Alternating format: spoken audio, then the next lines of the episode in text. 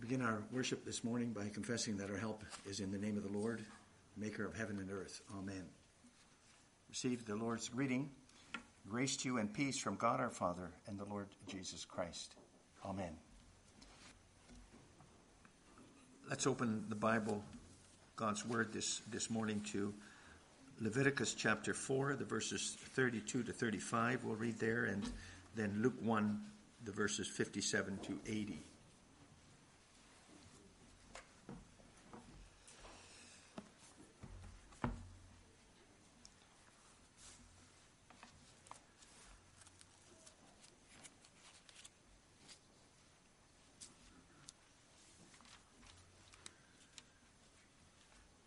So Leviticus 4, beginning at verse 32, and uh, Leviticus 4 is about laws for sin offerings, and last part, last section about unintentional sins, bringing sacrifices for unintentional sins in the temple.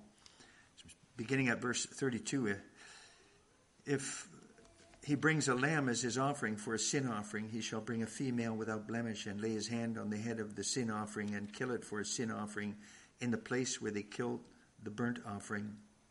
Then the priest shall take some of the blood of the sin offering with his finger and put it on the horns of the altar of burnt offering, and pour it out all the rest of the blood at the base of the altar.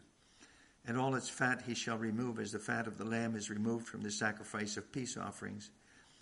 And the priest shall burn it on the altar on top of the Lord's food offerings. And the priest shall make atonement for him for the sin which he has committed and he shall be forgiven. And then we turn to Luke chapter 1.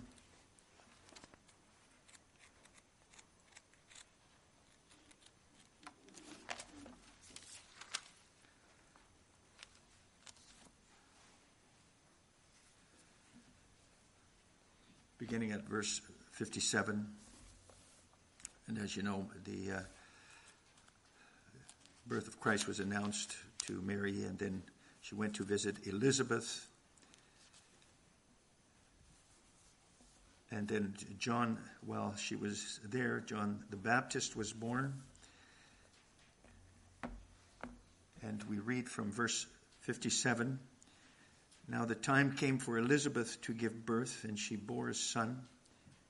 And her neighbors and relatives heard that the Lord had shown great mercy to her, and they rejoiced with her.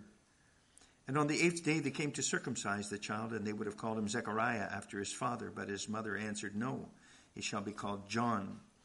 And they said to her, None of your relatives is called by this name. And they made signs to his father, inquiring what he wanted him to be called. And he asked for a writing tablet and wrote, His name is John. And they all wondered. And immediately his mouth was opened and his tongue loosed, and he spoke, blessing God. And fear came on all the neighbors. And all these things were talked about through all the hill country of Judea, and all who heard them laid them up in their hearts, saying, Then what will this child be? For the hand of the Lord was with him. And his father Zechariah was filled with the Holy Spirit and prophesied, saying, Blessed be the Lord God of Israel, for he has visited and redeemed his people, and has raised up a horn of salvation for us in the house of his servant David, as he spoke by the mouth of his holy prophets from of old that we should be saved from our enemies and from the hand of all who hate us, to show the mercy promised to our fathers, and to remember his holy covenant, the oath that he swore to our father Abraham, to grant us that we, being delivered from the hand of our enemies, might serve him without fear, in holiness and righteousness before him all our days. And you, child, will be called the prophet of the Most High, for you will go before the Lord to prepare his ways, to give knowledge of salvation to his people in the forgiveness of their sins, because of the tender mercy of our God, whereby the sunrise shall visit us from on high, to give light to those who sit in darkness and in the shadow of death, to guide our feet into the way of peace. And the child grew strong, grew and became strong in spirit, and he was in the wilderness until the day of his public appearance to Israel. The text for the proclamation this morning is Luke 1, verse 69. Luke 1, 69, and it says there, And he has raised up a horn of salvation for us in the house of his servant David. We'll focus on the horn of salvation.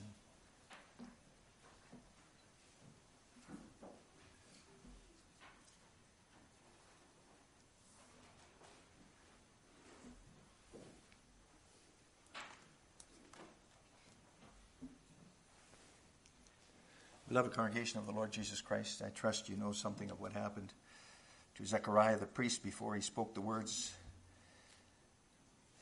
of prophecy in which we find our text for this morning. You remember how he had gone the discipline of the Lord after he had not believed the word of the Lord through his angel Gabriel in the temple when he had to bring the incense offering.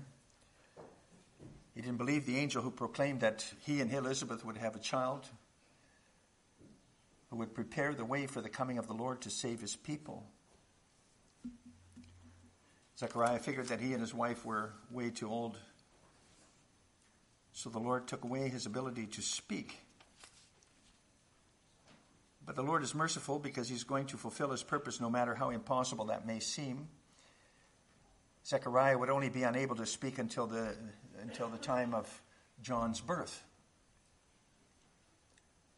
So when the miracle of John's birth took place, the Spirit opened Zechariah's heart and also opened his mouth to prophesy.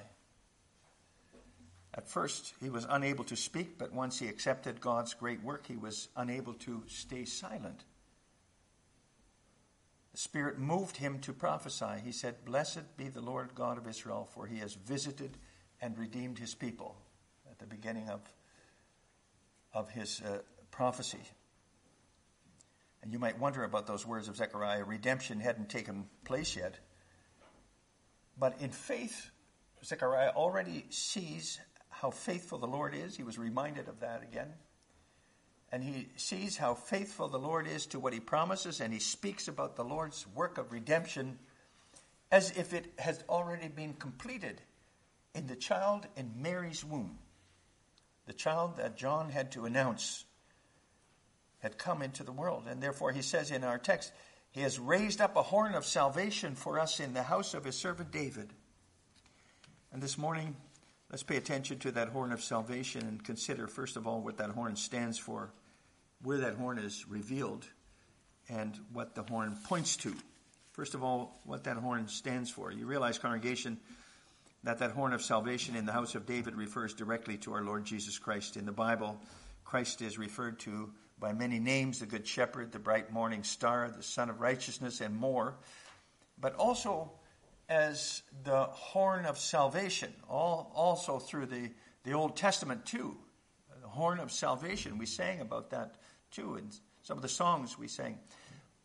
All those names given to the Lord Jesus in the Bible are symbolic, of course. Each of them describes a certain facet of his work of redemption. Also, the case with the name Horn of Salvation. That name highlights the incredible power of his salvation. Because the horn is a symbol of strength, of power, of might. Think of the African buffalo with its big horns, actually, the most dangerous animal in Africa, more dangerous than the lion, even. Or think of one of those bighorn sheep in the Rocky Mountains, those uh, rams, the Rocky Mountains with huge curled horns to defend the harem of sheep. Those animals charge right at their enemies and toss them aside with their horns. The Bible often uses the symbol of horns in that sense. For instance, in the book of Daniel, Daniel, in the book of Daniel and in Revelation, all those visions about beasts and, and animals with horns. A horn then represents great strength and power to deliver. So when Zechariah promised at the, prophesied at the birth of John, he applied that image of the horn of deliverance from the Old Testament to the Virgin Mary's unborn child. A horn of victorious power in the house of David. How inappropriate that description must have sounded at that moment when Zechariah spoke about it. Mary's unborn child was tiny and helpless at that moment. And where was the power in the house of David at that time? The house of David was nothing but a fallen house a sawed off stump, as Isaiah had prophesied. And not only that, Israel at that time was under the dominion of the great Caesar, Caesar Augustus, and his mighty legions of well disciplined, well armed soldiers. They had conquered almost all the known world at that time, even into Britain. And Caesar had put Herod the Edomite on the throne in Jerusalem, the tyrant who later ordered the massacre of all the baby boys under two years of age in Bethlehem. It was a dark and dangerous time for Israel and for the house of David. So, how could Zechariah speak of a horn of salvation for Israel in the house of David? Well, congregation, he could say that because God is almighty and God is always faithful to what he promises faithful to his word. And the house of David may have looked like a, a write off at the time. And humanly speaking, the people of God were a lost cause. But God doesn't speak according to human reasoning or potential. He speaks as the God who is mighty to bring to pass what he has promised no matter what. And he had promised from of old that his salvation would spring from the house of David and it would be a mighty, a mighty thing. And congregation, the low position of that house of David and the weakness of Israel at that time would make that salvation all the more amazing. God had chosen what is weak in order to shame the strong. He makes use of what is as nothing in order to humiliate those who think they're something. The Savior would come from the house of David, even if that house hung by a thread, so to speak. And God's people would see salvation, even if there was darkness on every side. God does what He has promised, even and especially when people think that's not possible anymore, Lord. Congregation, it's wonderful to hear that in Zechariah's song and to see how that came to pass over time. And the God Zechariah sang about is the same one we love and worship today. The whole world may say there's no future for the Christian faith and for the church in the modern world. There's no room today in society anymore for Christians who still want to go by what the Bible says, who refuse to work on a Sunday, who still call same sex relationships sinful, who are against abortion, who are against euthanasia, and so on. They shouldn't be allowed to teach their children that the Bible is the absolute truth. Maybe that kind of thinking out there makes you frightened for the future of your children and for the future of the church in our country, too. But, brothers and sisters, we celebrate the Lord's Supper here this morning. The bread and wine are the signs and seals of God's promises to forgive us in Christ and to nourish our faith by His Spirit and to let us celebrate and, and to let us celebrate with our Lord at the eternal feast, that, that feast that's coming. And just like in the days of Zechariah and Elizabeth and Joseph and Mary, we, we can believe and trust that these things are and will be taking place. They will happen. God will, in faithfulness and by his power, certainly fulfill his whole pur- purpose of salvation. He again guarantees that for us with our Lord's Supper celebration today, too. I will do this for you and for the future. We see in Luke 1 that the heart of John's father is filled with amazement at the faithfulness and the might of God's working toward the salvation he promised in the house of David long ago. And so, at a time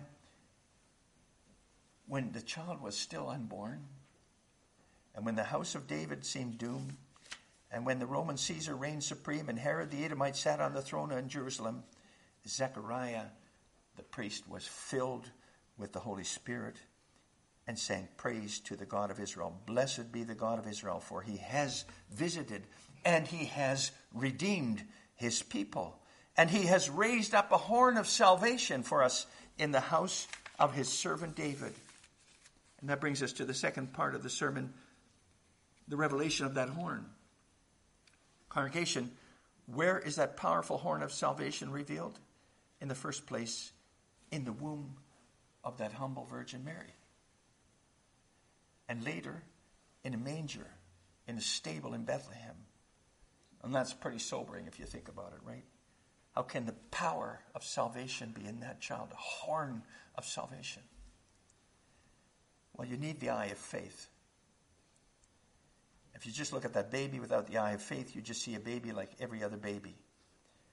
But when the Holy Spirit opens your eyes to look with faith, then, like those shepherds in the fields of Bethlehem, you see not just a tiny baby, but a horn of salvation. Then you realize this is Emmanuel, God Almighty with men. His helplessness confuses all our human reasoning, but it highlights the power of God's saving grace in him. And the power of that horn especially came to light on Golgotha later on.